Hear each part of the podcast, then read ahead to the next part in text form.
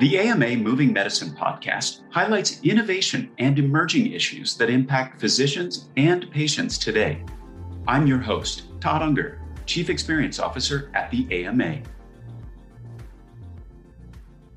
Hello, this is the American Medical Association's Moving Medicine video and podcast. I'm Todd Unger, AMA's Chief Experience Officer in Chicago.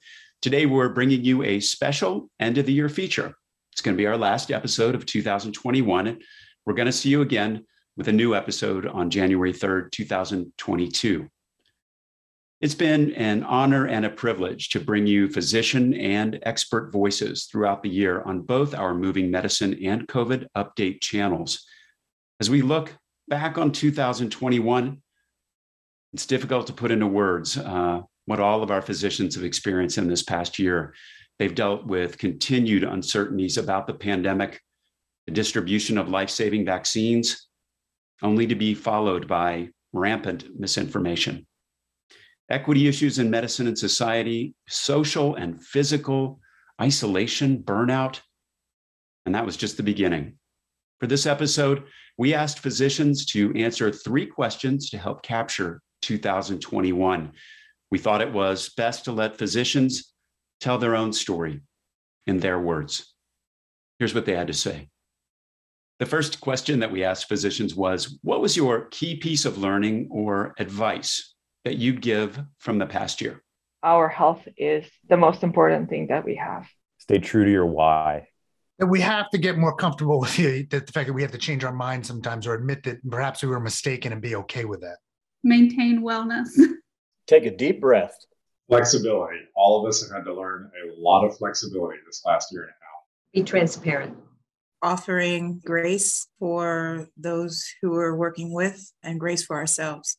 Be patient. Effective communication is the solution or part of the solution for every human problem. And this pandemic year has only reinforced that belief. The future is not certain. Science is important in medicine. We have an amazing, amazing public health workforce in this country and a healthcare workforce. And I'm so grateful for their dedication, their support, and their commitment over the last 20 months of this pandemic prior preparation with emergency preparedness. The one piece of advice I have is get vaccinated. Respect this virus. I, I, think many of us think that we're invulnerable. They think this virus is just going to bounce right off of us or bounce off of our children. It's not true. I mean, I'd like to think enough of us now have been touched by the horror of this particular virus that we would be sobered by it, but unfortunately, that's not true for many people. Transparency and communication. We have demonstrated last year that being together, we were able to expedite the deployment of vaccines much faster than we ever have seen in the history of medicine. Curated from more than 3,000 major newspapers, magazines, and journals, the AMA Morning Rounds newsletter delivers the top stories in healthcare right to your inbox, Monday through Friday. Subscribe today and check out all the AMA's free newsletters at ama-assn.org slash myinbox. That's ama-assn.org slash myinbox.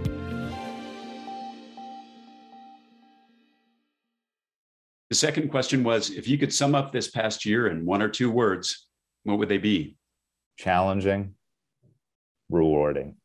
Everything is terrible? Is that too dark? A whirlwind and growth. Indoors and Zoom. Gratitude. I have never been prouder as I watch my colleagues around the country run towards the fire and take care of patients under difficult circumstances. Come together. Perseverance. Unpredictable. Resilient and grateful. Crazy. There is hope for the future. Just gratitude. Resilience focusing on not only providing care, but also on our employees to help them through uh, these surges that we've had. Seclusion and inclusion. Devastating. Incredibly challenging. Hope and disappointment. Hope because as we enter the year, we know that we have a vaccine that could put the pandemic behind us. Disappointment that we unfortunately turned a healthcare issue into a political debate. The final question we asked was where do you see the biggest opportunities in 2022? We have to continue to do everything we can to get those who are unvaccinated to get them vaccinated. This is extremely important for us to be able to put this pandemic behind us. Reconnection, new connections, coming together as a community. To recognize that the massive investment in public health is not only necessary, but but has been necessary, and we need to make sure we fix that in the future. Learning and gaining confidence. I think the biggest opportunities are in adapting to the virtual environment in the residency selection and, frankly, in the residency education process. We got a lot of opportunities for disruptive innovation. Learning how to be normal again.